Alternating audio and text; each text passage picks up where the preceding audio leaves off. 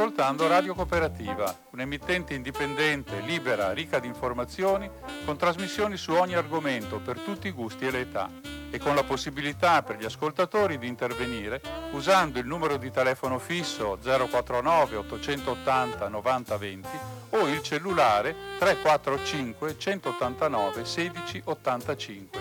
Nessuna interruzione pubblicitaria, mai, perché non dipendiamo da alcuno sponsor commerciale. Radio Cooperativa si regge sul volontariato di conduttori e amministratori e soprattutto sulla generosità dei molti ascoltatori e soci che la sostengono finanziariamente. Per farlo basta collegarsi con il sito www.radiocooperativa.org che contiene tutto quello che può essere utile per contattarci e aiutarci oppure si può usare il bollettino postale numero 120 82 301 intestato a Informazione Cultura, via Antonio da Tempo 2, 35 131 Padova. La frequenza principale è 92,7 MHz in modulazione di frequenza. Ti aspettiamo per dirti grazie di cuore e buon ascolto.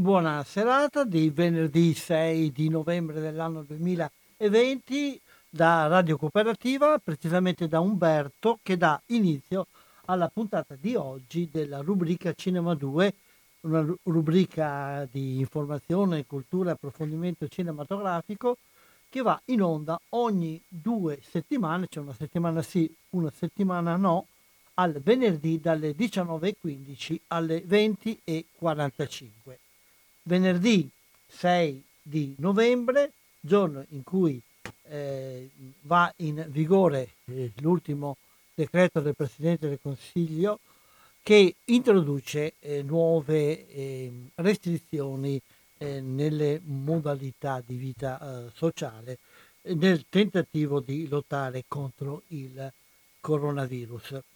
Per quanto riguarda il mondo dello spettacolo e del cinema in particolare, però, i giochi sono già stati fatti la settimana scorsa con la chiusura dei cinema. Poco tempo dopo che avevano cominciato a riaprire, prima con le arene estive durante la bella stagione e poi con eh, la riapertura delle sale, eh, di nuovo il blocco eh, totale, già molte restrizioni prima e adesso di nuovo la chiusura.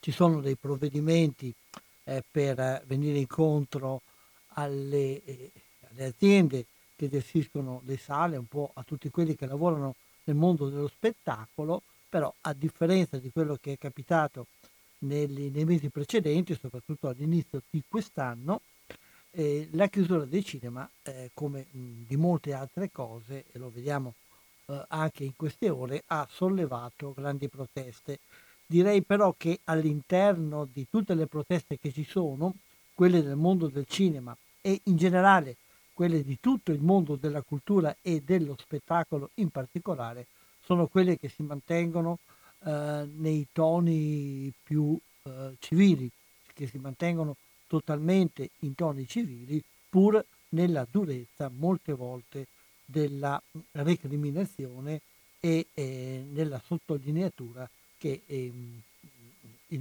da d'ora in poi il mondo della cultura e dello spettacolo si troverà in grosse difficoltà, ma sappiamo che in grosse difficoltà ci siamo tutti. Leggo velocemente così alcune dichiarazioni, o meglio alcune notizie su dichiarazioni che ci sono state.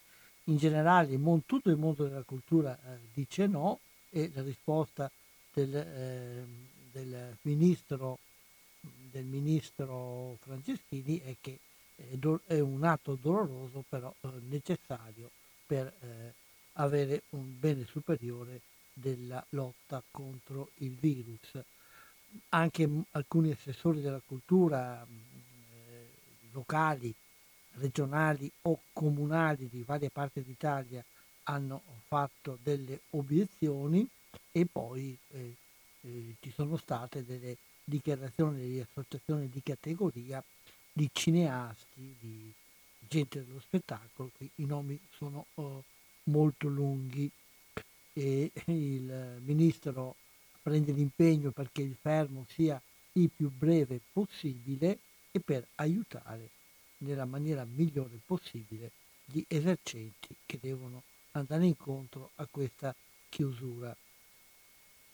Difatti viene, eh, eh, ricorda che il DPCM che è in preparazione ancora di, di, di nuovi ristori prevede un miliardo per lo spettacolo e il turismo, oltre a quello che c'è già stato in precedenza, e poi tutta una serie di eh, proroghe fiscali o anche di altre, di altre mh, mm, facilitazioni di carattere economico, però eh, anche questo eh, ha come risposta da parte dell'ANEC, l'associazione eh, degli esercenti cinematografici, che i ristori sono un primo passo, però bisogna pensare al dopo, perché è solo un primo passo che non è sufficiente per andare avanti.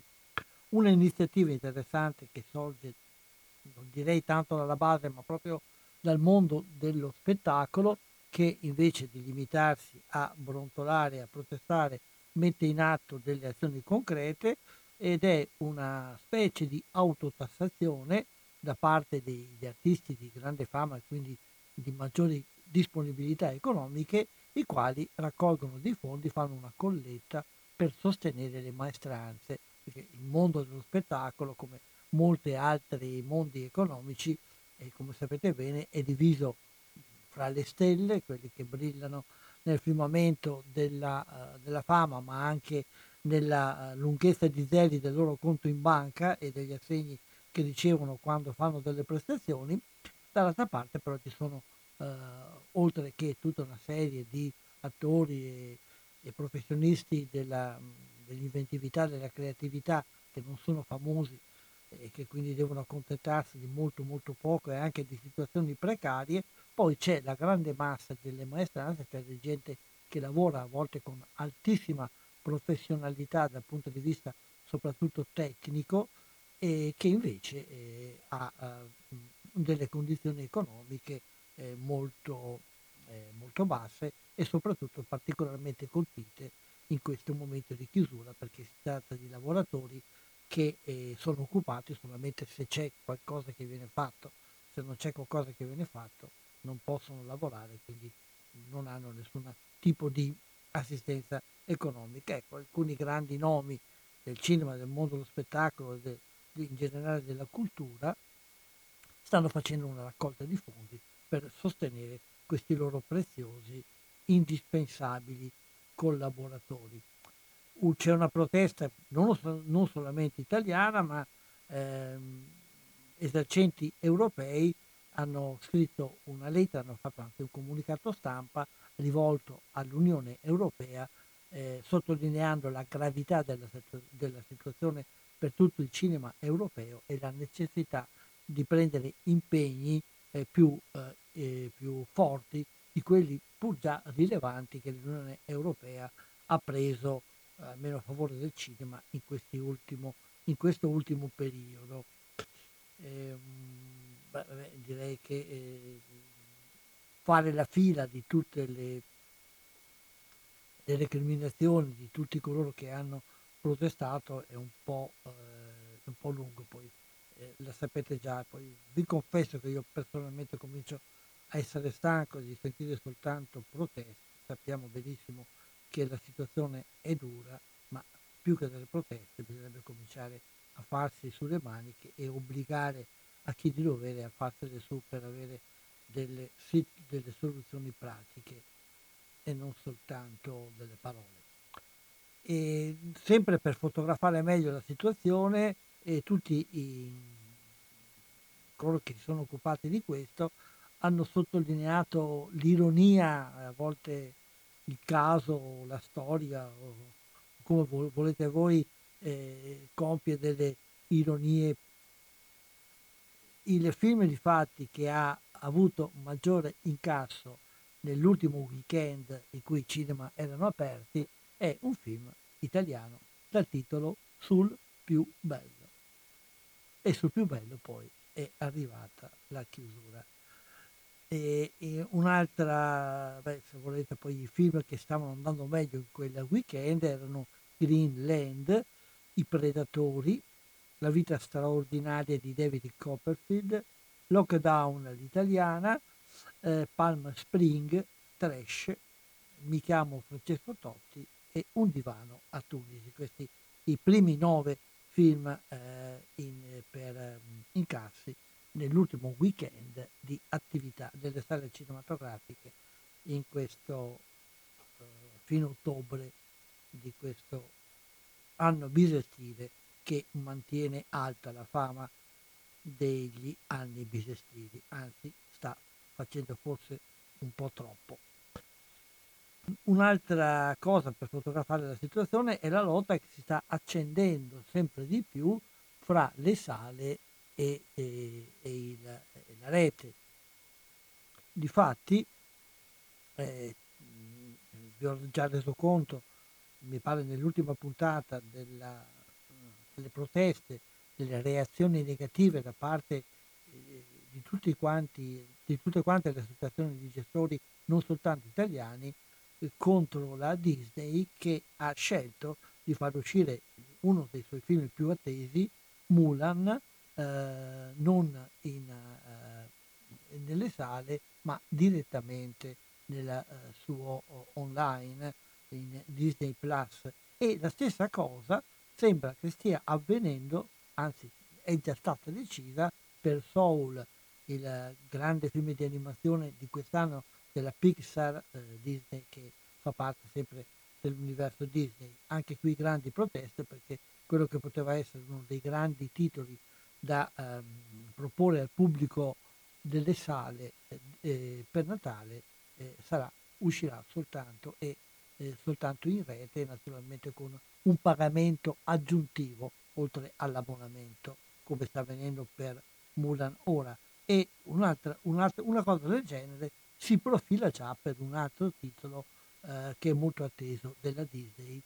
Insomma, a questo punto eh, ci sono delle politiche che stanno cominciando a diventare abbastanza difficili, tanto più che eh, vengono spostate sempre più avanti le uscite di titoli attesi, primo fra tutto eh, No Time to D, che è l'ultimo film di 007, che sarà l'ultimo film in cui il, mm, eh, il, il, il famoso agente segreto sarà eh, interpretato da Daniel Craig, che è l'ultimo interprete.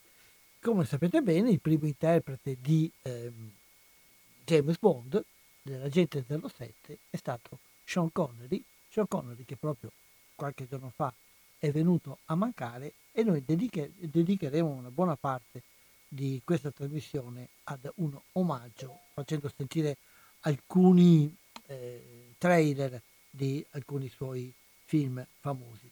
Prima di passare a questo però oh, vorrei farvi sentire le parole di due persone che continuano ancora a, a fare cinema, testardamente se volete, e, e nonostante la situazione. Sono due notizie che interessano operatori qui del Veneto che sono giunte in questi giorni, notizie diciamo tutto sommato positive. Uno è eh, il fatto che eh, il film La Val che urla di Lucia eh, Zanettin, girato eh, regista eh, di origini vicentine che ora abita in montagna ed è girato proprio nelle montagne fra il Bellunese e il Trentino, e è stato nominato oh, nella rosa dei film che sono scelti per concorrere al David di Donatello che verrà assegnato nel uh, fine inverno dell'anno, dell'anno, prossimo, di solito verso febbraio. No, vedremo un attimo con la situazione quando saranno le date. Comunque questo film è stato scelto.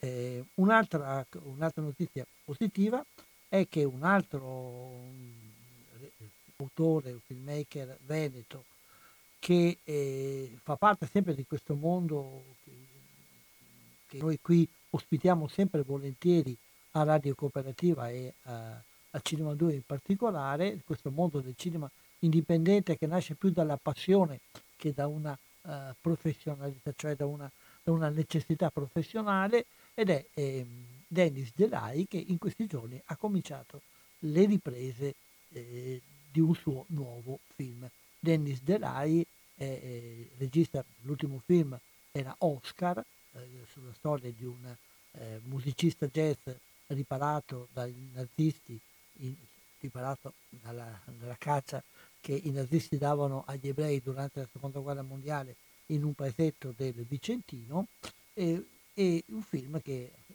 stato proiettato a Los Angeles alla vigilia degli Oscar in, una grande, eh, in una grande, un grande ritrovo diciamo, dedicato al cinema italiano. Sentiremo la, la voce sia di Lucia Zanetti che ci parlerà delle sue reazioni di fronte alla notizia della nomina eh, del suo film al concorso per il Davide di Donatello e poi anche la voce di Dennis Terai che ci parlerà di questo film che parte in questi giorni per la sua eh, difficile e lunga avventura. Prima di eh, passare a questo, eh, visto che abbiamo già cominciato a parlare di Sean Connery, Sean Connery non ha fatto soltanto 007, non è stato nemmeno lui l'unico che ha fatto 007, ma quando si pensa a 007 si pensa certamente a lui. E prima di, di fare questo ha fatto tante cose. Il primo film che l'ho visto in una posizione abbastanza importante è un film eh, che si intitola Il bandito dell'Epiro di Terence Young, eh, adesso, di cui adesso vi faccio sentire un pezzetto e vi pare sarà in inglese così potete gustare anche la voce reale di Sean Connery.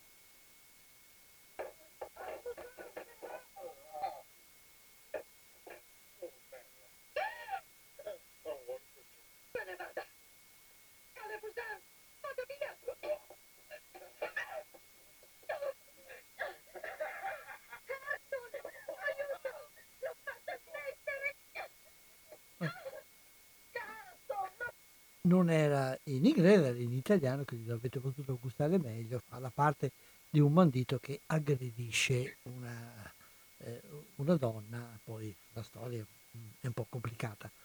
E passiamo allora a sentire eh, la prima intervista di questa, di questa puntata, è eh, l'intervista di a Lucia Zanettin, scusate, eh, forse avete sentito male il i trailer perché avevo, avevo dimenticato di fare una piccola operazione tecnica. E adesso invece vi prometto di farvi sentire bene la, l'intervista che ci ha rilasciato qualche giorno fa Lucia Zanettin eh, che ho raggiunto per sentire le sue impressioni di fronte alla notizia del eh, fatto che il suo film è stato ehm, selezionato per concorrere al Davide di Donatello e questo è stato il suo primo film lungometraggio. Siamo al telefono con Lucia Zanettin. Ciao Lucia intanto e grazie ciao, per... ciao Umberto, ciao Umberto, ciao a tutti. Eh, grazie di aver accettato questo invito che ti abbiamo fatto perché questi giorni è uscita la notizia che il tuo film La Val che urla, di cui tra l'altro ci siamo già occupati in passato, è certo. stato è stato candidato al Davide di Donatello. Volevo un po' sentire da te quali sono intanto le impressioni, le emozioni di questa nomina. Beh, eh, intanto grazie intanto per avermi chiamato, insomma io ho anche un debito di riconoscenza forte nei confronti tuoi e nei confronti della città di Padova, perché insomma mi ricordo questa spettacolare proiezione nel esatto. cinema Esperia e, e, quindi insomma grazie veramente di avermi chiamato anche in questa occasione. Allora, l'emozione è grandissima perché eh, tu immagina, insomma noi siamo, tu come sai, insomma una piccolissima produzione una produzione indipendente con tutte le difficoltà che possono avere la, la produzione, le produzioni indipendenti, però nel caso nostro siamo veramente piccolini. E quindi abbiamo fatto questo film, abbiamo avuto la fortuna, eh, e lo dico adesso veramente eh, a, a cuor leggero, insomma, che abbiamo eh, fatto uscire il film proprio alla fine del, del 2019, quindi a dicembre, e, e, poi abbiamo lavorato bene questi due mesi di gennaio e febbraio. E, e, poi ovviamente coinvolti nel lockdown, coinvolti in tutto quello che è successo. Quindi eh, questa eh, diciamo, convocazione, questo essere all'interno di un premio così grandioso, vicino a dei film altrettanto grandiosi, noi piccoli, piccoli, piccoli, modesti, modesti, modesti, è per noi veramente un riconoscimento enorme ed è un riconoscimento, quasi un regalo che in questo momento ci viene fatto, visto che stiamo entrando di nuovo in un'altra situazione, insomma avevamo proiezioni fissate che non, non si faranno, quindi insomma è, è, successo in un momento in cui effettivamente avevamo bisogno anche insomma, di tirarci un po' sul morale, ecco. quindi è arrivata questa emozione grande, siamo consapevoli che insomma, per noi essere lì è già un grandissimo risultato perché è stato tutto molto in salita e insomma questo lo dobbiamo al nostro pubblico che ci ha veramente seguito tantissimo e ci ha premiato con la sua presenza nel cinema. E quindi siamo lì in mezzo, eh, forse indegnamente, io dico perché sai, quando dall'altra parte ti ritrovi eh, cose come favolacce, come Amamet, come capito? Ti, ti, senti sempre un po', un po', un po perplesso. Eh, io lo considero un grandissimo regalo che la Valchiurla ci ha fatto. Ecco. Diciamo che lo possiamo leggere anche come un momento di incoraggiamento ad un tipo di cinema come il cinema indipendente che fa più difficoltà degli altri. Ecco, cosa vuol dire in questo momento per te fare cinema indipendente? Eh, ecco, è un momento veramente difficile. Non ti nascondo che eh, noi eh, siamo partiti con grandissimo entusiasmo e eh, vabbè, la, la Val Ura è il nostro primo film di fiction e quindi eh, aver avuto un riscontro in quei due mesi, essere stati proiettati veramente dappertutto, in Veneto, in Trentino, così per noi era eh, importantissimo. Eh, tanti gestori ci hanno dato fiducia, io li ringrazierò sempre, il pubblico che è venuto veramente lo vorrei ringraziare ad uno ad uno. Poi però ci siamo ritrovati bloccati completamente, abbiamo creduto qualcosa è stato fatto durante l'estate, adesso stavamo ripartendo alla grande anche perché questa notizia del Davide aveva un po' girato e quindi avevamo proiezioni che stavano uscendo diciamo dal, dal Veneto, quindi avevamo, ne avevamo una a Pordenone dopodomani, un'altra La Spezia in cui sembrava da, da, giusto a fissare la data, quindi stavamo uscendo diciamo, da quello che era il territorio più eh, legato alla nostra storia e siamo di nuovo fermi. Quindi eh, certamente delle riflessioni un po' amare per certi versi, d'altronde io mi rendo conto che il momento è difficilissimo per moltissime categorie e, e noi paghiamo un prezzo insieme a, a, mille altri, insomma credo che sia comunque un sacrificio dovuto, io personalmente la penso così perché comunque non si può pensare eh, che questi luoghi di aggregazione possano in questo momento essere portati avanti, insomma io, io serenamente eh, lo dico, però certamente questo ci, ci, danneggia e ci ha danneggiato. Non ti nascondo che io in pieno lockdown ho cominciato a scrivere e ho fatto un'altra sceneggiatura, ho scritto un'altra sceneggiatura, adesso ho fatto anche la richiesta di fondi al MIBACT, eccetera, perché eh, mi piacerebbe fare un altro film, però essere produzioni indipendenti vuol dire anche rischiare il proprio dal punto di vista economico in maniera importante. E in questo momento insomma, sto un po' a guardare cosa, cosa succede perché non sono serena, ecco, non, non credo di poterlo dire, non, non lo sono poi i costi anche di produzione aumentano perché c'è tutto un problema di responsabilità, come è giusto che sia nei confronti delle, delle maestranze, degli attori, del, del cast tecnico, insomma di tutte le persone che vengono coinvolte. E quindi è veramente difficile cercare di programmare qualcosa. Ecco, questa forse è la sensazione eh, che io credo che, che siamo eh, insieme a, a, veramente una moltitudine mondiale, no? non parlo neanche d'Italia, parlo di mondiale. È un momento in cui si fa fatica a fare delle programmazioni a lungo periodo, a fare degli investimenti e, perché si fa fatica a vedere poi eh, il futuro. Oh, ti dico anche, anche, gestire tanto, cercare di vendere o comunque promuovere il film e poi insomma quando hai le serate fissate ti vengono annullate non, non è una bella sensazione. ecco. Oppure se non ti vengono annullate comunque sappiamo che i numeri di chi va al cinema sono molto ridotti, quindi le sale hanno fatto uno sforzo enorme per, per riuscire a a rientrare nei parametri, cioè lo sappiamo, insomma, però il momento è così. Ecco, volevo chiederti anche questo a proposito. Eh, nelle proiezioni che hai fatto qui in questo spicchio fra la fine estate e questo nuovo lockdown, chiamiamolo pure così, almeno per le sale, come hai visto gli spettatori che venivano al cinema? Li hai visti ancora appassionati, vogliosi o c'era titubanza? Allora, c'era tantissima voglia di cinema tantissima voglia di cinema, tanto che io mi sono anche domandata perché all'inizio io non pensavo arrivasse tanta, tanta gente così. Allora, diciamo, all'inizio eh, io ho fatto proiezione all'aperto, quindi all'aperto le persone si sentivano più tranquille, però abbiamo avuto numeri eh, tipo so, a Montebelluna, abbiamo fatto una proiezione all'aperto con 110 persone, quindi stiamo parlando di un pubblico che... Eh, che aveva voglia di vedere il film, che aveva voglia di vedere anche qualcosa di diverso, perché quando vedi la Val che urla comunque vedi un prodotto di una produzione indipendente, quindi sai che farai fatica a vederlo magari all'interno del circuito di Netflix piuttosto che, no?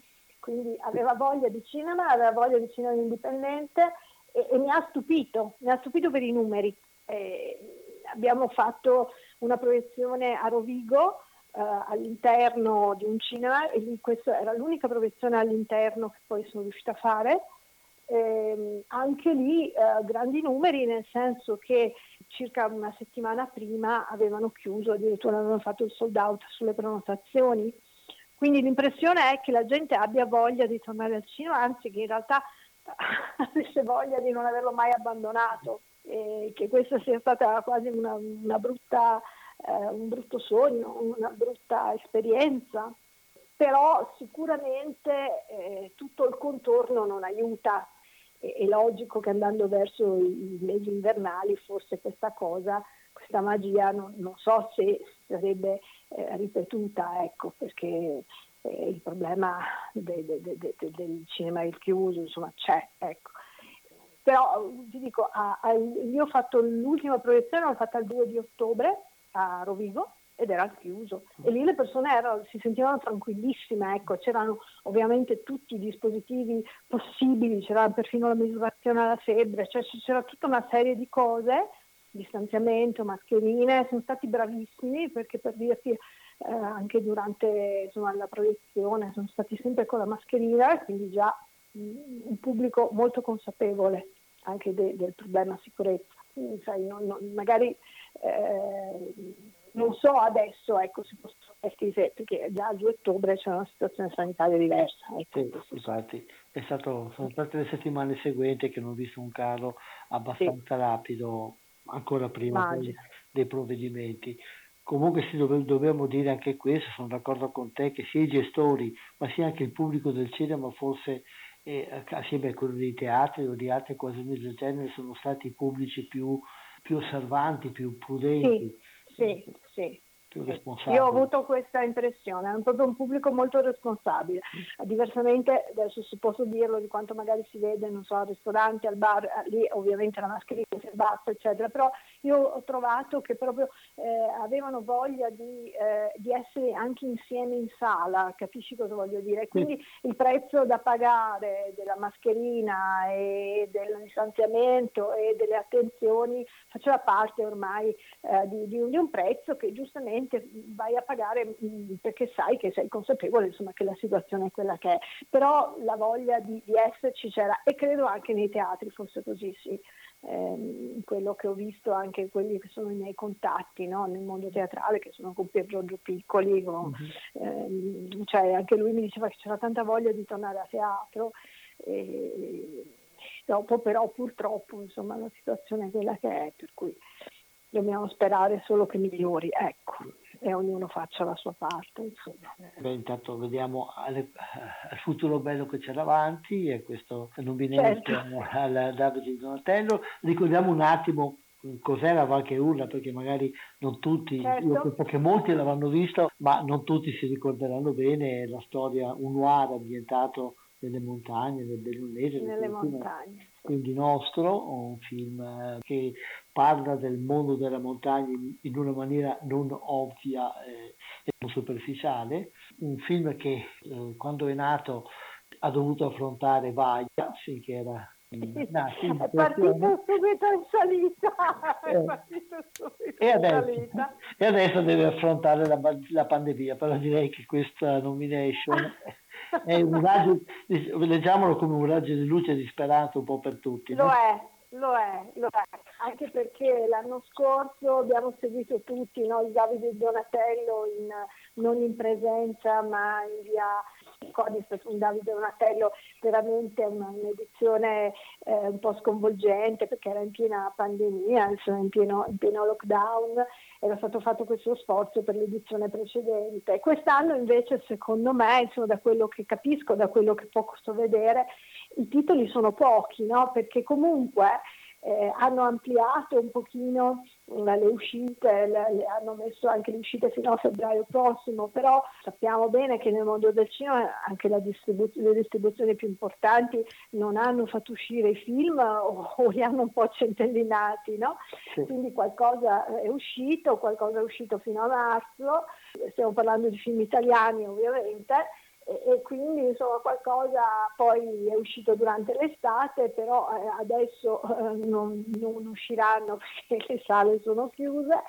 E, e, quindi insomma alla fine sarà comunque un'edizione molto particolare quella del 2021 insomma perché soffrirà un po' di quella che è, è questa, questa, cosa. E, e, quindi insomma per noi è a maggior ragione veramente un, un orgoglio, insomma dai, bisogna, bisogna, dire la verità, io sono molto orgogliosa di questa cosa. Un risultato che se uno mi avesse detto qualche anno fa, quando cominciavo, insomma, che sarebbe finita così, non ci avrei creduto. Ecco. Quindi allora complimenti doppi anche per questo spirito di resilienza o di resistenza, come vogliamo dire. che dobbiamo avere tutti comunque, eh, esatto. ognuno nel nostro piccolo è chiamato ad averlo perché è questo che forse farà la differenza, no? Per certo. tutti. Grazie allora, complimenti a Cone, bocca al lupo e Grazie mille. presto anche per cose più piacevoli. Cioè per, speriamo, per, speriamo. in una non per cose più piacevoli, ma in una situazione più piacevole. In una situazione, ma magari con la voglia di fare un film nuovo, no? Perché esatto. è questo che poi eh, ci manca, no? Certo. Cioè, ci, ci, manca la prospettiva, ci manca il futuro, insomma, la, la prospettiva rosa, quindi cerchiamo di vederla tutti, ma insomma cerchiamo di fare uno sforzo. Grazie ancora di tutto. Okay. Grazie a te, grazie, grazie buona, buona serata. Ciao piena, troppo piena. Ho bisogno di aria, aria, aria, aria pulita.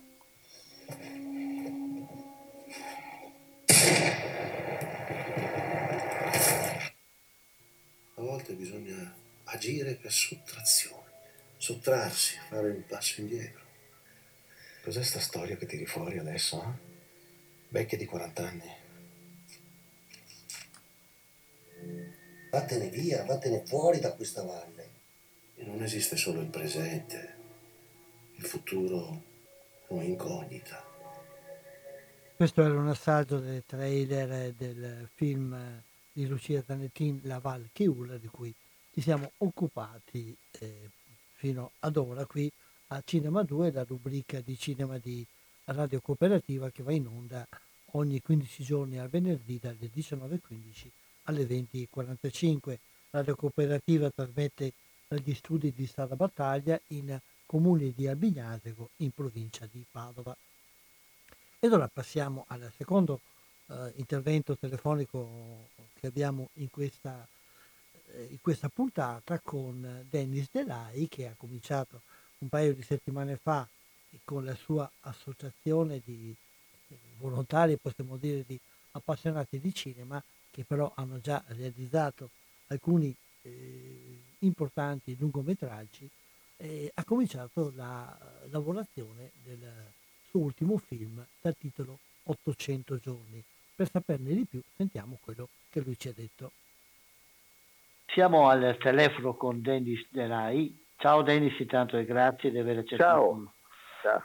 Dennis Delai che dopo essere stato con Oscar alla, nella parte dell'Oscar adesso ha cominciato a lavorare ad un nuovo film. Sono alcune settimane di lavoro intenso da quanto vedo quello che hai pubblicato nelle tue pagine Facebook e ci vuoi dire intanto di cosa si tratta?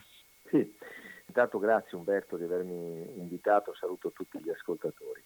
Ma è un tentativo di raccontare una stagione drammatica vissuta nel Vicentino, ma non solo nel Vicentino, ma anche nel, nel Veneto, che è la stagione dei sequestri di persona eh, che eh, a cavallo diciamo, degli anni 80, primi anni 90, ma soprattutto negli anni 80, fra i primi anni 80 e la fine degli anni, degli anni 80. Appunto. In quel decennio eh, il Veneto e il Vicentino in particolare, eh, insomma quel decennio fu purtroppo drammatico proprio per il numero di sequestri di persone.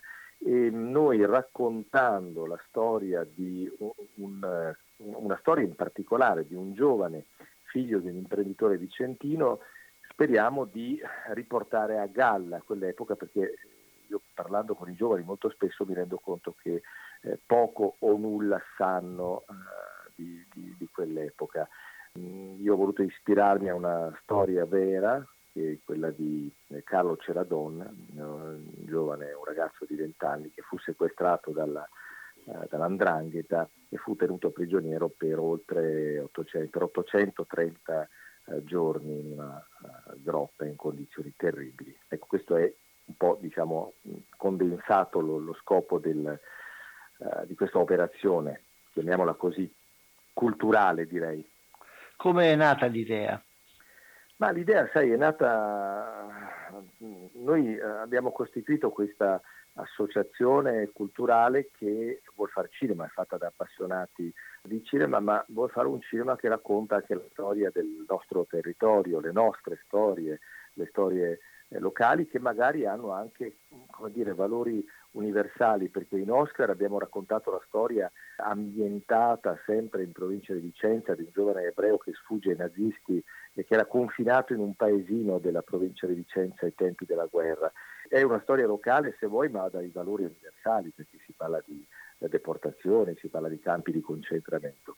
E anche in questo caso noi partiamo da storia locale, quella appunto del giovane Ceradon, per raccontare eh, purtroppo drammi, vicende, storie che hanno riguardato le nostre zone, ma che anche qui insomma, sono storie delle quali si è parlato in tutta Italia. Il sequestro di Ceradon fu il sequestro, è, è, tuttora il più lungo sequestro per durata di, diciamo, di prigionia della storia d'Italia. Eh, il secondo è quello di Cesare Casella, che mi pare fu eh, rimasto, cioè fu, rimane, rimase sequestrato per circa 700 giorni, se non sbaglio.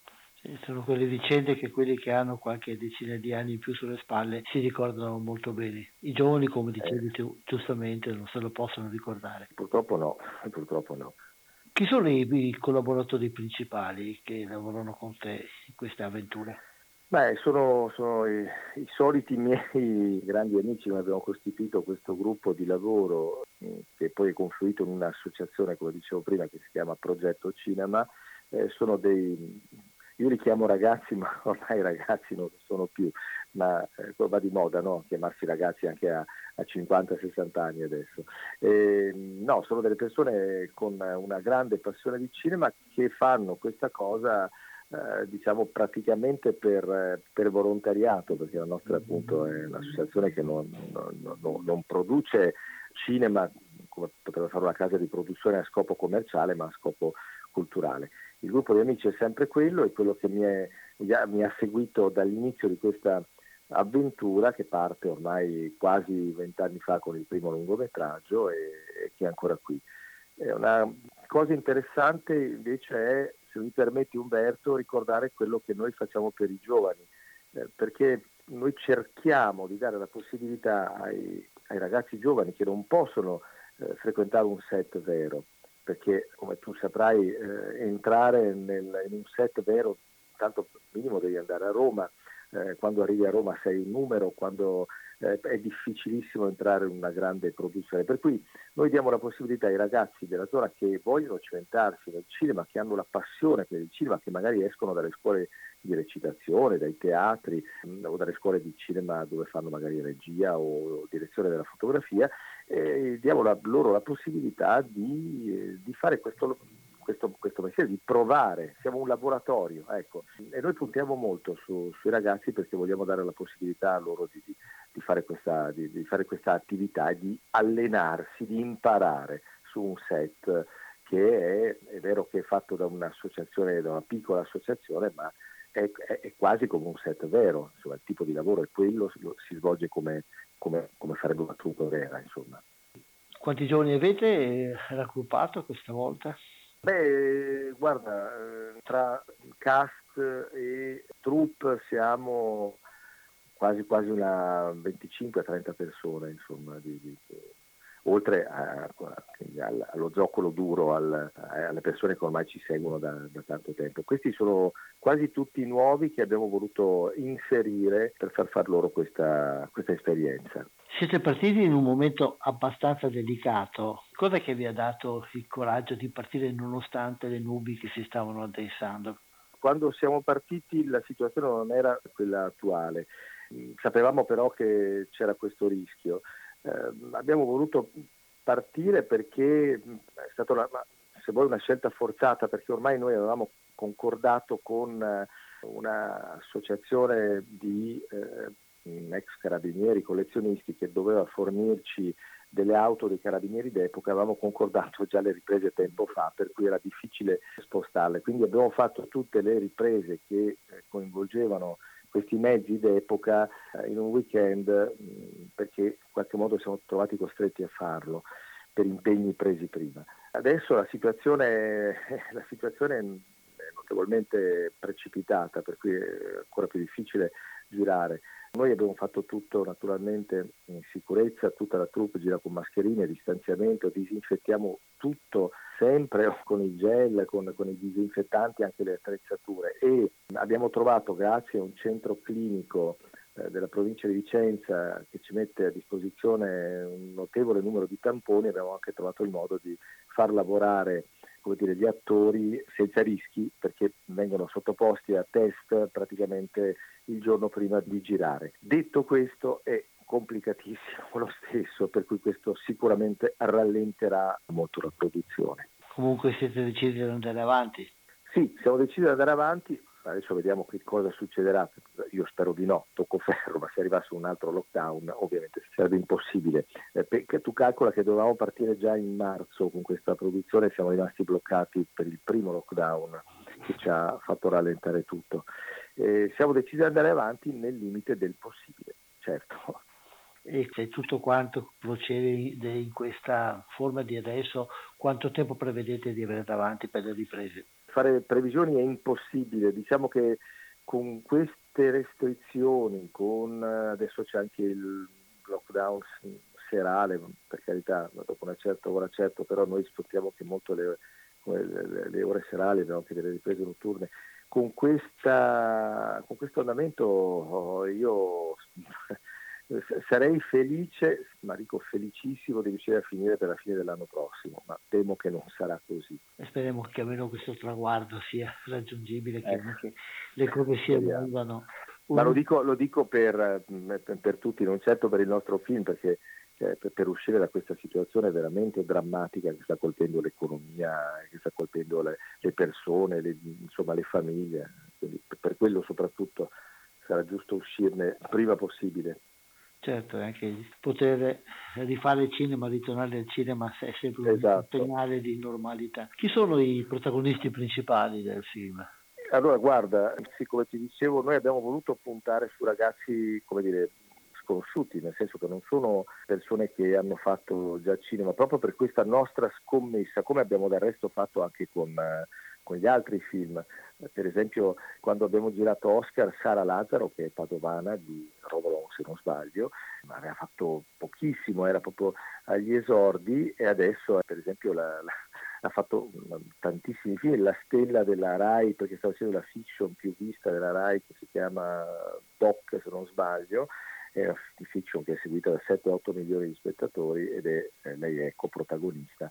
Mm, per cui eh, puntiamo sui ragazzi per cercare magari di dare loro una possibilità di arrivare anche a un certo livello. E ti posso fare un paio di nomi, ma eh, che, potremmo, che, potremmo, dire ben poco appunto perché non sono conosciuti. Eh, la protagonista, la, la fidanzata del, del, sequestrato si chiama Marta, Marta Dal Santo fa l'Accademia Teatro in, a Venezia.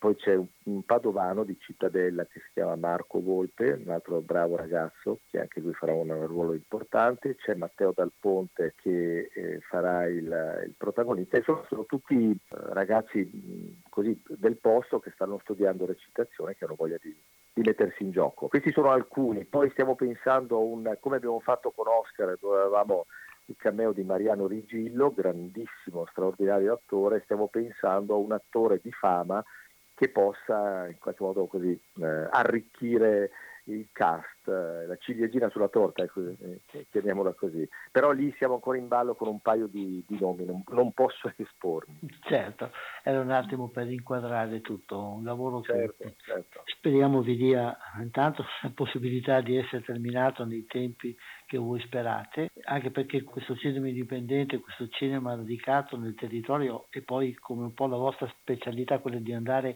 trovare momenti di storia particolare del territorio è una cosa molto meritoria da parte mia. Grazie, grazie Alberto. Bocca al lupo, speriamo per voi e per Preti. tutti che la situazione vada in una direzione più positiva. Mm, ci sentiremo magari ogni tanto per monitorare come va la situazione se, se vuoi. Perfetto, grazie, grazie Umberto, grazie a tutti gli ascoltatori che ci hanno seguito. Grazie a te, buona giornata, ciao. Ciao. Era l'estate del 1943 e tutto stava per cambiare. Anche le nostre poche certezze stavano per essere spazzate via. Nulla sarebbe stato più come prima nemmeno la musica.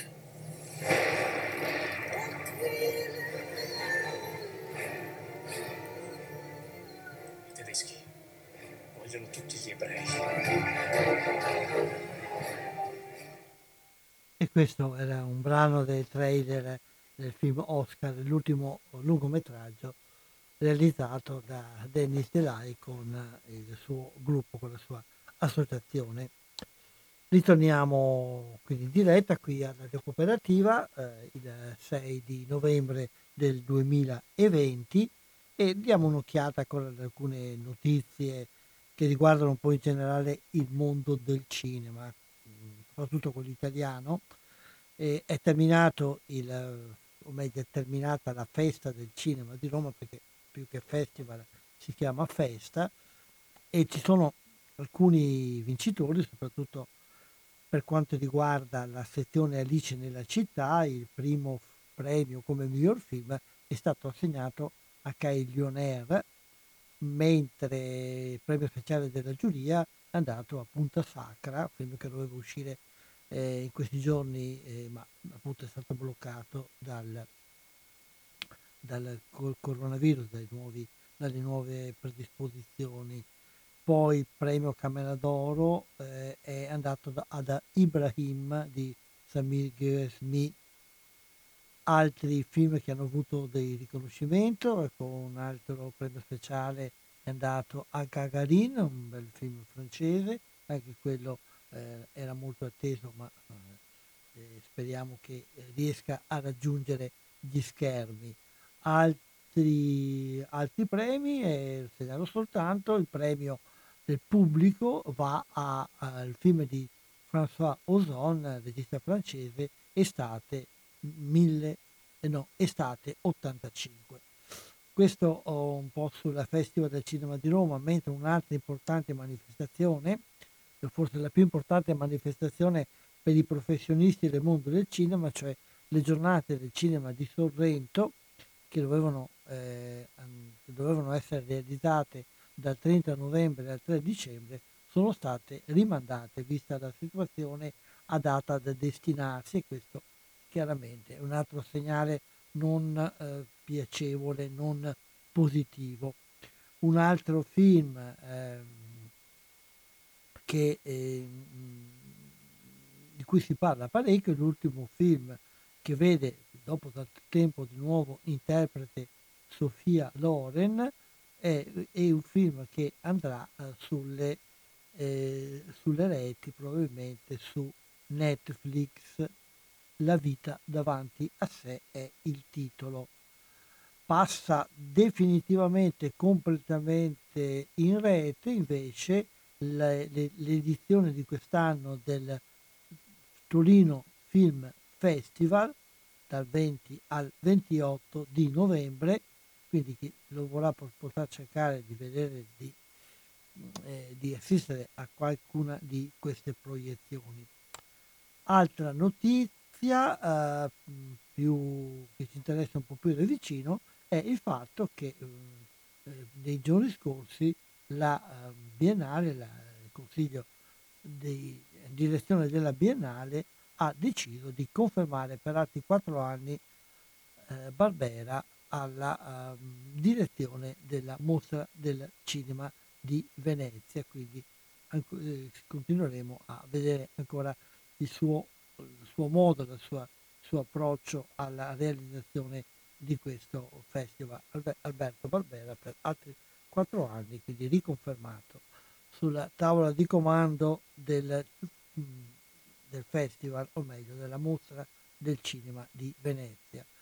Queste sono un po' le notizie che ci interessano un po' più da vicino, come vedete belle, brutte, eh, però eh, dalla testimonianza quantomeno di un mondo che continua a muoversi, continua ad andare avanti e con un segnale in questo è stato dato dal direttore, dalla direzione del Festival di Cannes che eh, nei giorni scorsi ha fatto una tre giorni mh, di riunione, un piccolo un piccolo, come possiamo dire, una piccola eco di quella che avrebbe dovuto essere l'edizione 2020 del festival che non si è realizzato, che ha mh, ipotizzato tre date in cui il, o meglio tre periodi in cui il Festival di Cannes sarà realizzato nel 2021.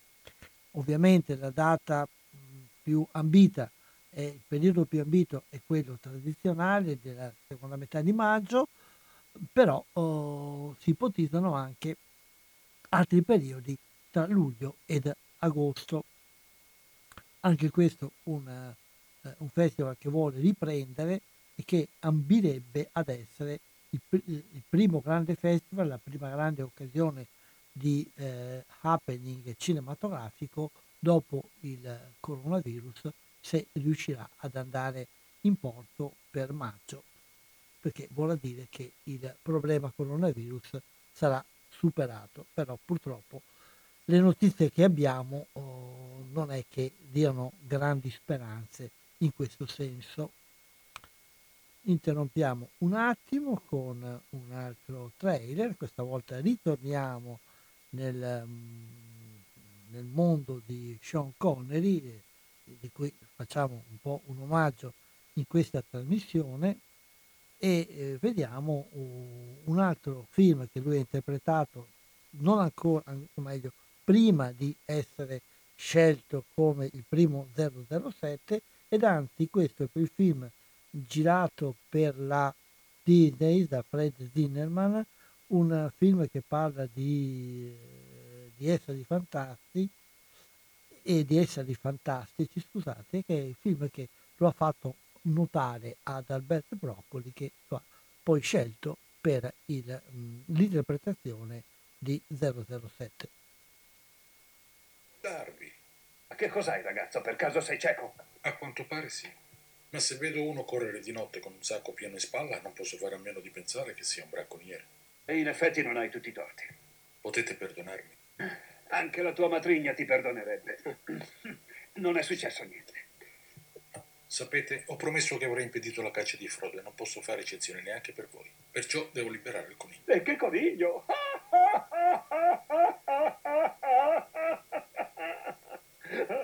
Ancora non volevo farlo vedere, ma visto che sei in gamba, sarai il primo a vederlo. Portalo qui, forza. Preparati alla grande sorpresa. Non è un coniglio.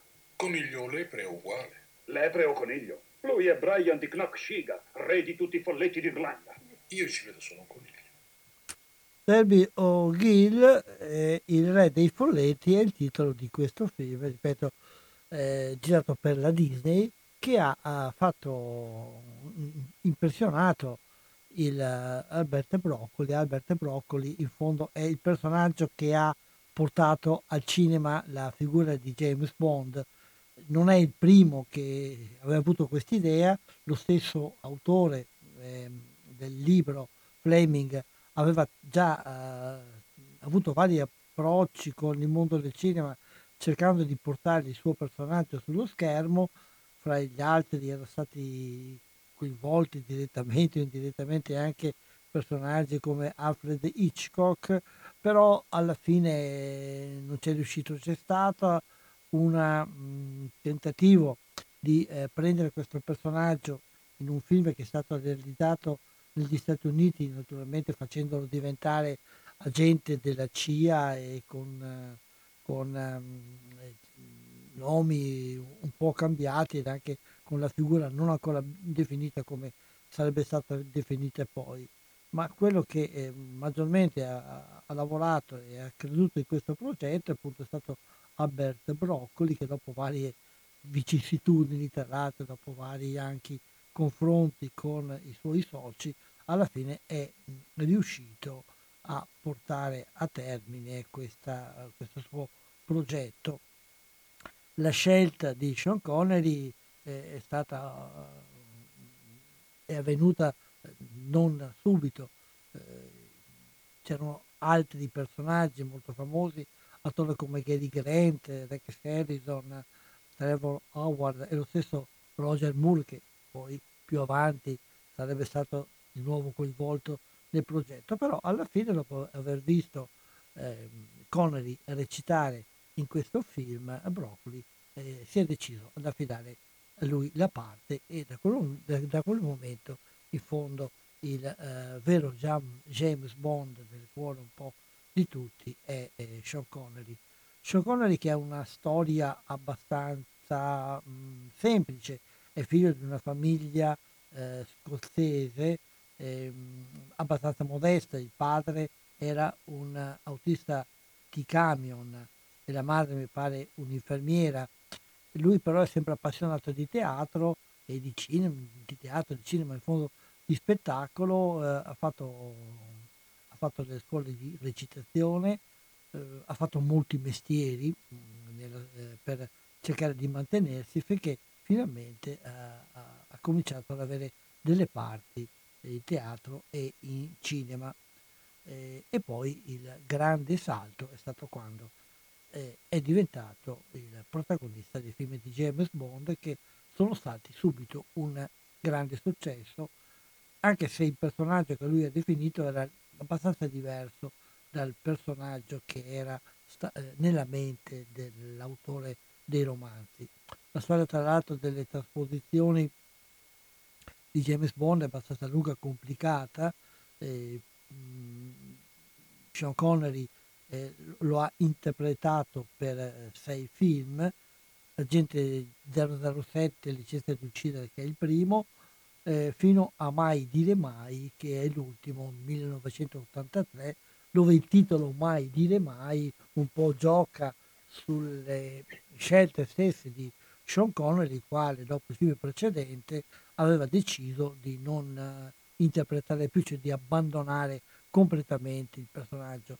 Parecchi anni più tardi, però, di fronte a varie anche complicate questioni un po' legali, un po' di concorrenza fra Broccoli e, ed altri che volevano realizzare il film, ad un certo momento per mh, fare pesare la, eh, la, bilancia dalla sua parte, Broccoli è riuscito a convincere con eh, allentamenti economici molto ma molto consistenti è riuscito a convincere Connery a, a ritornare a um, rivestire i panni del famoso agente segreto in mai dire mai, che appunto eh, sta a, a significare, sta ad avere dei rapporti con la storia che viene raccontata nel film, ma anche sta a significare che le scelte, ecco, mai prendere eh, sul serio le scelte definitive eh, degli attori e in fondo degli uomini di cinema. Siamo pieni di registi di attori che dicono smetto qui oppure smetto di fare questo personaggio e poi magari lo riprendono. Sentiamo allora il, così, il trailer, eh, vi ho detto che in questo omaggio cerco di farvi sentire un po' di trailer di alcuni film eh, famosi di eh, Sean Connery e quindi sentiamo il trailer appunto di questo primo film Agente 07 licenza di uccidere. My name is Bond, James Bond. My instructions were implicit. I was to leave for Jamaica in two hours. License to kill. Now you maybe miss it. You don't miss a thing. I decided to accept your invitation. I have to leave immediately. Things were getting interesting again.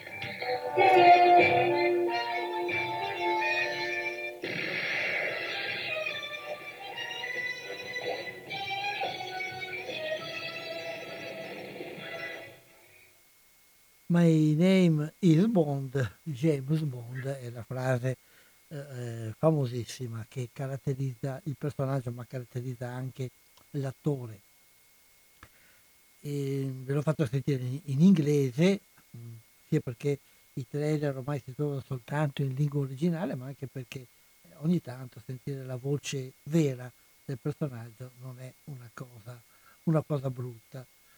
E poi eh, avanti ehm, questo rapporto, come capita molto spesso fra gli attori e i grandi personaggi eh, che hanno un buon successo, il rapporto diventa ambiguo e ehm, James Bond eh, comincia a pesare sulle spalle di Connery, che lo ha car- caratterizzato in modo uh, abbastanza particolare.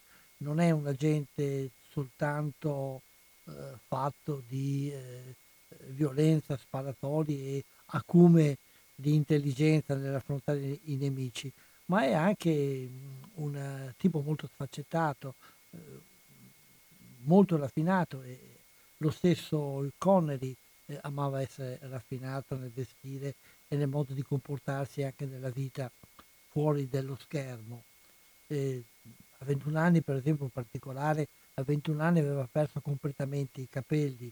Noi lo vediamo calvo solamente nella parte degli ultimi, negli ultimi anni della sua vita, una calvizie che tra l'altro gli dona molto anche dal, eh, dall'aspetto, però a 20 anni certamente non è una bella cosa. Quindi è stato costretto ad indossare un tupè, un parrucchino, almeno nella recitazione, quando doveva interpretare qualche personaggio.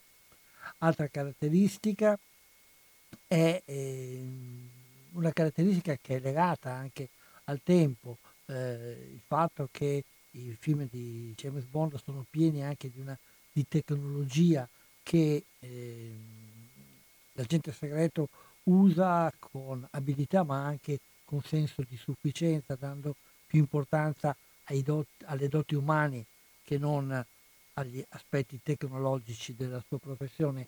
Ed anche in questo possiamo vedere un, un riflesso dell'epoca, un'epoca in cui il, il, rapporto con la tecnologia cominciava a mettere, eh, a, a, rivelare dei, degli aspetti ambigu- ambivalenti, se non ambigui, siamo negli anni 60 eh, soprattutto, anni 60 che erano anche caratterizzati da quell'altro aspetto che eh, emerge significativamente dai film di James Bond, almeno quelli interpretati da Connery, ed è il, l'ambientazione, il tempo della guerra fredda. Il nemico, il cattivo contro cui il personaggio lotta eh, sono in fondo i russi.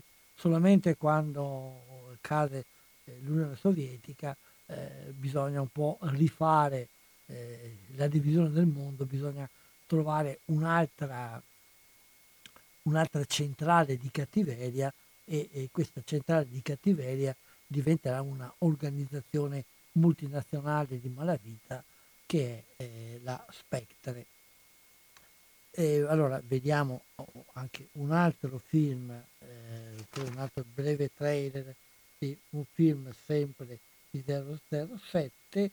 Passiamo allora a uh, uh, 007 Thunderball uh, Operazione Tuono. Un momento che lo troviamo. Allora facciamo uh, Goldfinger. No. Gunning for trouble. 007. It spells Bond.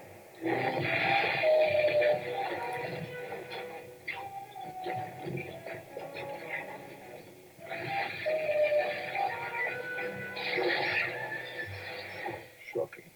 He's the idol of every woman. Who are you? James Bond. The envy of every man.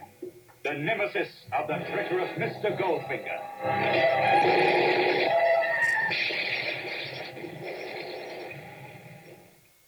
Scusate. Questo era Goldfinger, altro film famosissimo.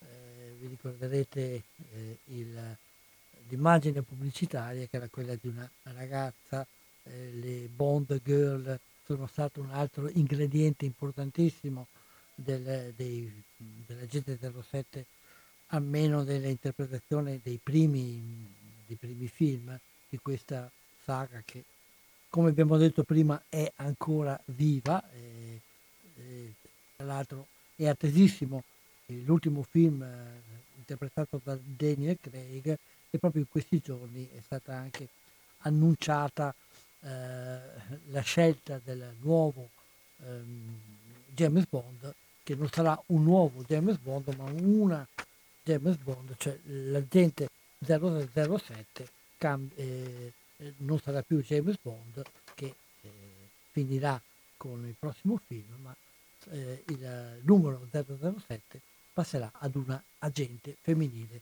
ed è stata scelta eh, l'attrice americana che interpreterà questa parte, naturalmente suscitando una serie di proteste da coloro che non amano il colore nero, almeno nella pelle degli altri esseri umani e, e non amano forse neanche il prendere posizione da parte delle donne. Una cosa che forse è poco conosciuta è il fatto che Sean Connery è stato anche regista. Ha girato un solo film, anzi è un documentario, un documentario che è ambientato nei momenti duri della grossa crisi eh, economica che ha colpito l'Inghilterra negli anni, negli anni 70 ed è eh, un film dedicato agli, eh, a descrivere la situazione difficile che si vive nei, candi- nei cantieri navali. Il titolo è eh, da, Il berretto e la bombetta, tradotto in italiano, ed è un lungo viaggio che Bond, cioè che Sean Connery fa in un furgone attraversando i cantieri navali e assistendo ai tentativi che fanno i dirigenti che portano la bombetta di cercare di, eh, di trovare una, una mediazione eh, con gli scioperi, con le proteste da parte degli operai. Sentiamo quindi un pezzo di questo nel trailer che presenta questo film. Glasgow shipyard was documented by none other than Connery, Sean Connery. A nation of movers or stayers. Population 5 million. Most important export, human beings. Prosperity and poverty. Always the division, the gulf between opposites. The bosses and the workers, them and us. The bowler and the bonnet.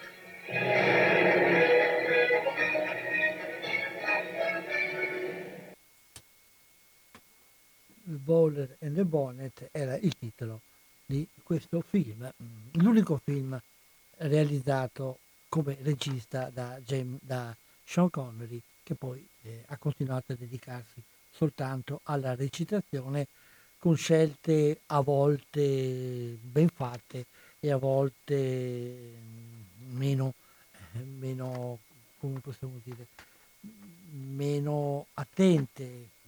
Ha rifiutato proposte importanti di grandi registi per scegliere invece eh, proposte più modeste di registi di minor valore.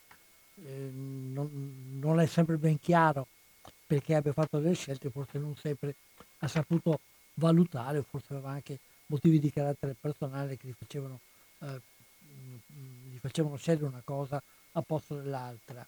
Eh, però nonostante tutto, anche quando ha abbandonato il personaggio di James Bond, eh, è, è, riuscito ad essere protagonista di film che hanno svolto, oh, oltre ad avere un grande successo, hanno, hanno svolto anche un ruolo importante nella storia del cinema.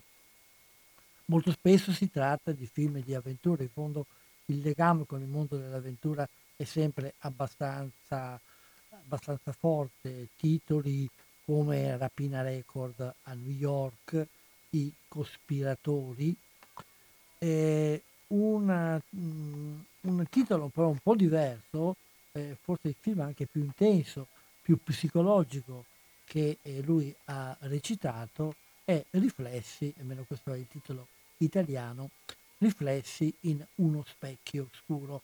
È la storia di un uh, agente di polizia che è un po' responsabile della, della polizia in, un, in, una piccola cittadina dove un pedofilo eh, commette numerosi atti di violenza contro le minorenni e lui riesce ad arrestarlo e, e durante un, un interrogatorio però lo colpisce così violentemente che ne provoca la morte.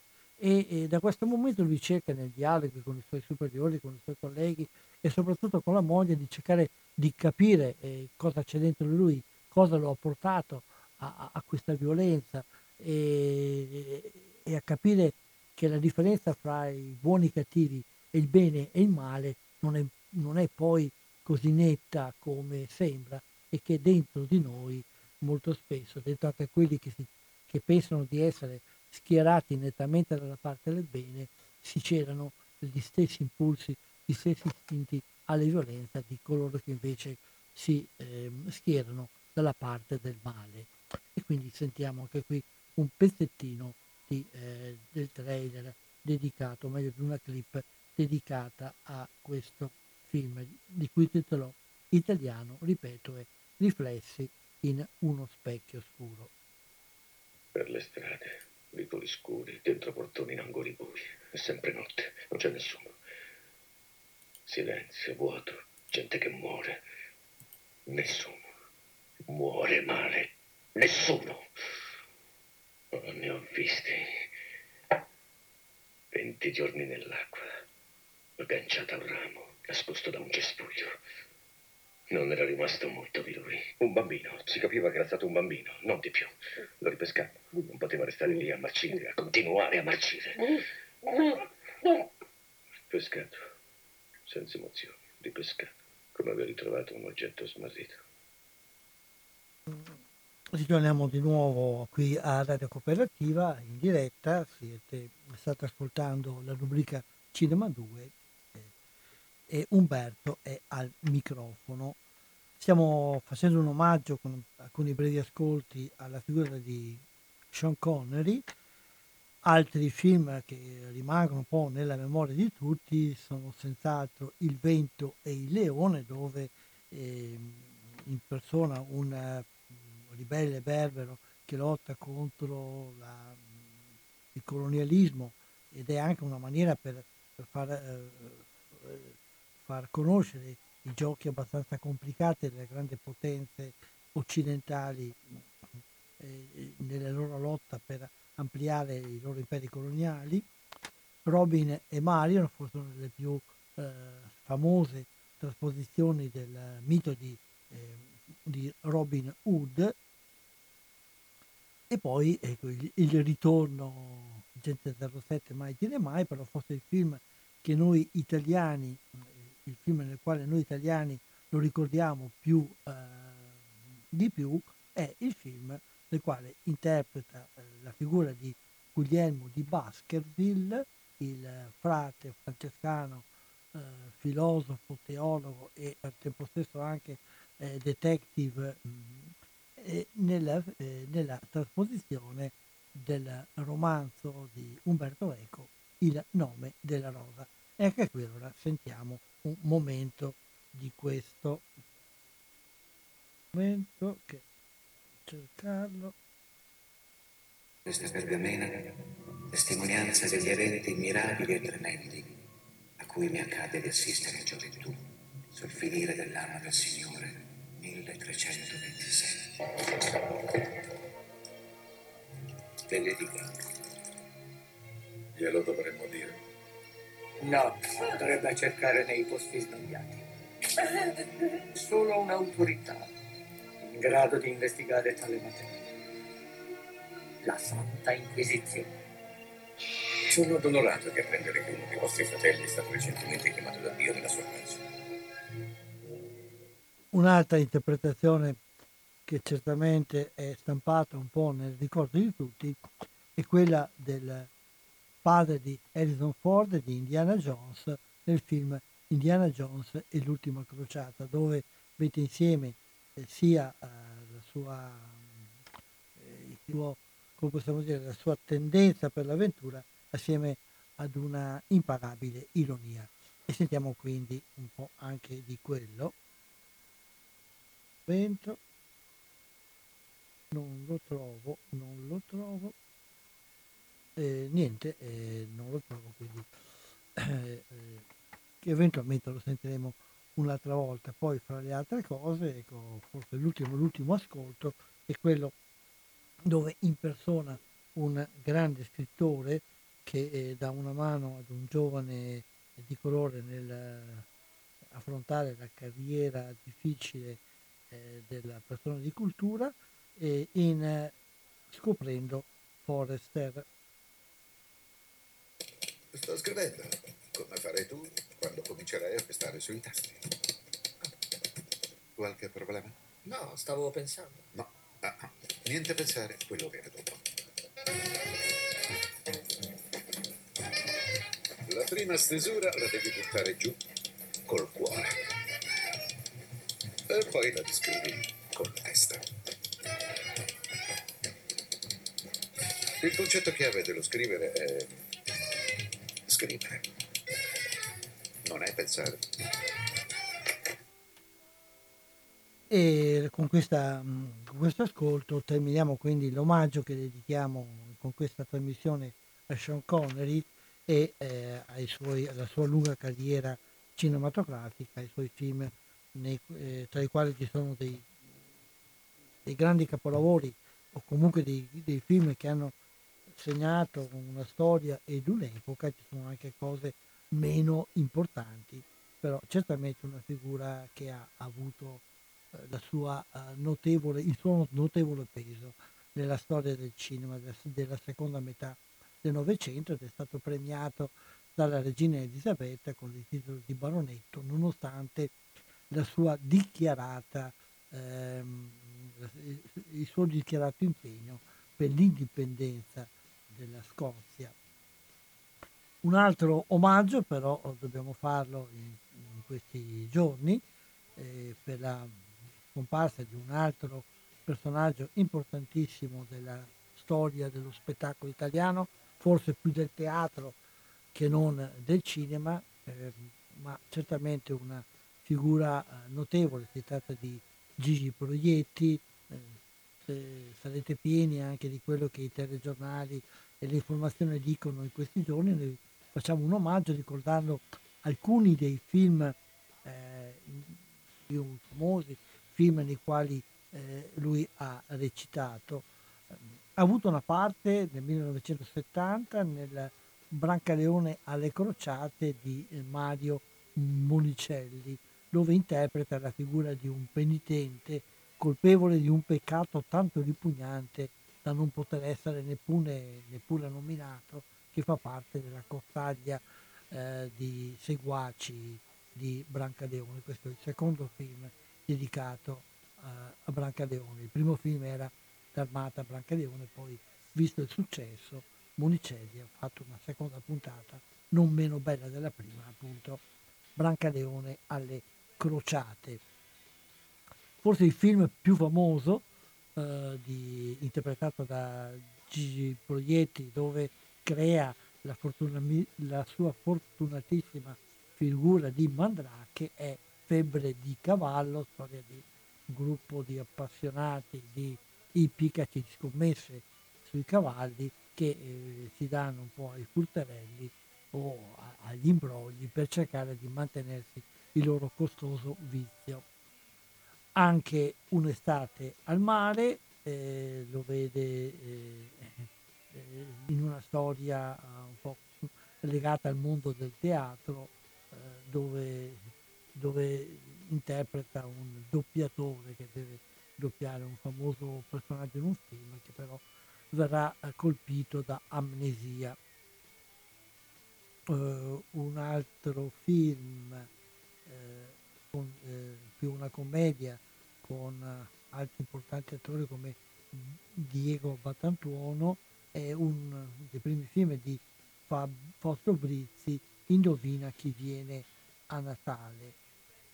E poi c'è anche il premio dove lui interpreta un anziano scrittore che parte per Stoccolma per ritirare il premio Nobel e nel viaggio deve un po' eh, trovarsi, confrontarsi con i figli eh, con i quali il suo, um, dire, il suo rapporto non è così facile come eh, si potrebbe pensare. Altro, l'ultimo film, ecco, l'ultimo film che eh, ha interpretato che non, è, che non è ancora uscito, è il film che prevedibilmente dovrebbe uscire a Natale, sempre che a Natale si possa andare al cinema, è il eh, film in cui eh, prese- lui rappresenta niente po' di meno che Babbo Natale. Io sono Babbo Natale e il regista è Edoardo Falcone e, e, e con lui l'altro interprete eh, principale è Marco Giallini.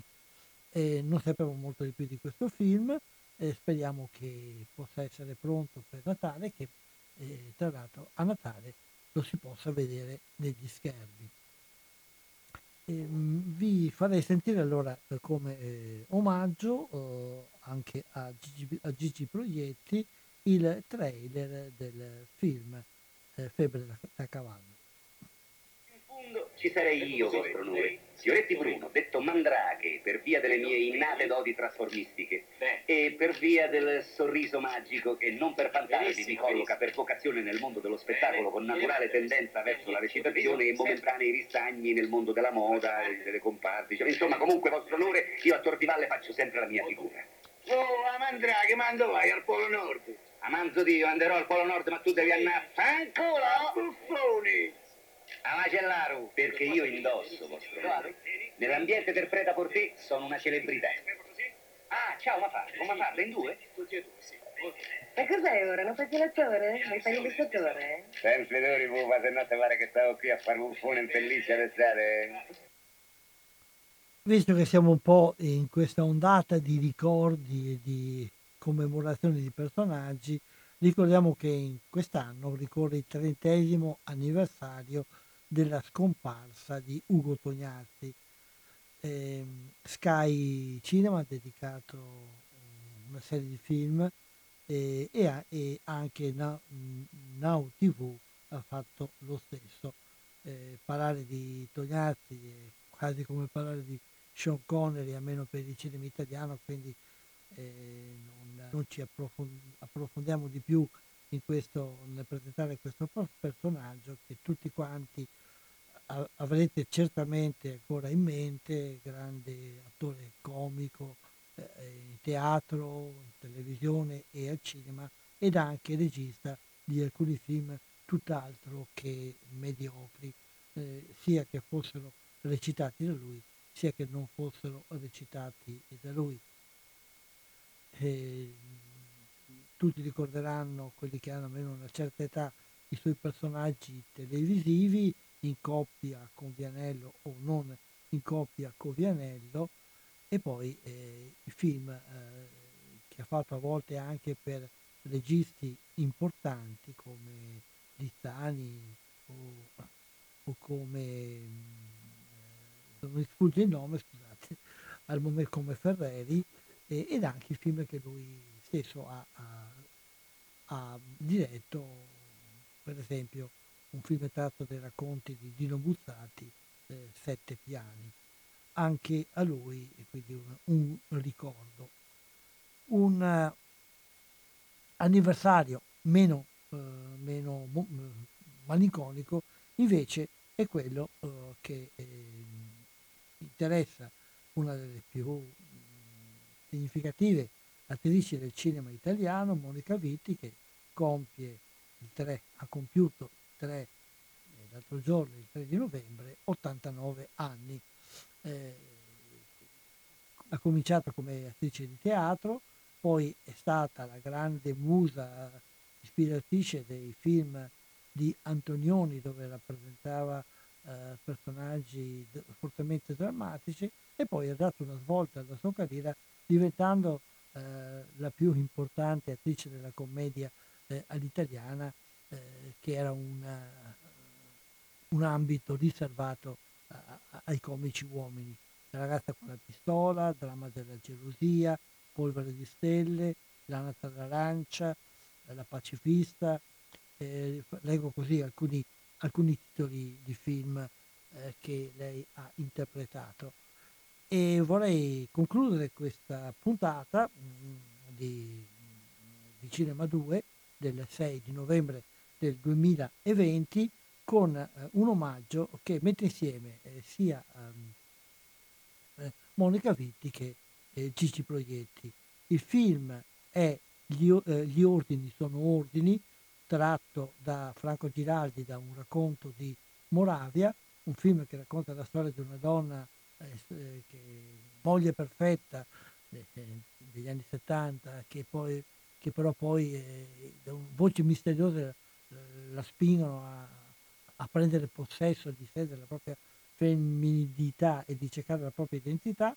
Eh, in, fra gli altri personaggi con cui questa donna, donna si incontra c'è anche Gigi Proietti, sentiremo un brano della, della scena di questo incontro fra loro due e poi un'altra particolarità è che il film è stato girato in molte località, gli esterni almeno, sono stati girati in molte località del Veneto, soprattutto Vicenza, si riconoscono eh, alcuni, alcune, eh, scenografie del centro di Vicenza mh, e in varie parti della provincia appunto di Padova o di Vicenza. La scena finale, per esempio, si svolge in Prato della Valle. Ecco, con eh, un, una clip, un pezzo di Ordini sono ordini di Franco Giraldi del 1972. Te, concludiamo questa puntata di Cinema 2 qui a Radio Cooperativa il 6 novembre 2020, concludendola appunto con un omaggio a questi due grandi pilastri del cinema e dello spettacolo italiano che sono um, Gigi Proietti e Monica Vitti. Buona serata a tutti e a risentirci nelle prossime occasioni. Vadi per miracolo. Aspetti. Posso? Piano, eh? Sì. Ecco. Fa male? Eh? eh? Meno, meno. Ma come si fa a distruggere così un'opera d'arte? Ma io proprio non capisco. Sono degli incivili. Proprio degli incivili. E poi era bellissimo. E lei era così brava. No, ma l'arte deve autodistruggersi. Che poi era questo il discorso, no? Eh? Ma non è un peccato. Tutto quel lavoro. No, no, deve autodistruggersi. Eh, è il momento della grande violenza, no? Beh, Solo che quelli volevano distruggere l'artista, hai capito? Eh, insomma, piano. Sì. Chi può essere stato? Ma non lo so. Saranno quegli zozzoni che volevano parcheggiare le automobili e non trovavano posto. Oppure i proprietari dei negozi, non lo so. Insomma, i fascisti, via. Ah sì, io? Ah, di politica capisco poco e niente. Me ne metti anche eh, un po' qui. Dove? Ecco qui, che mi Qui? brucia. Sì. Ma Piano. Fa male eh? qui? Piano. Dove? Eh? E dai! Perché brucia? E brucia sì, porca! Eh no, scusi. Sono una signora.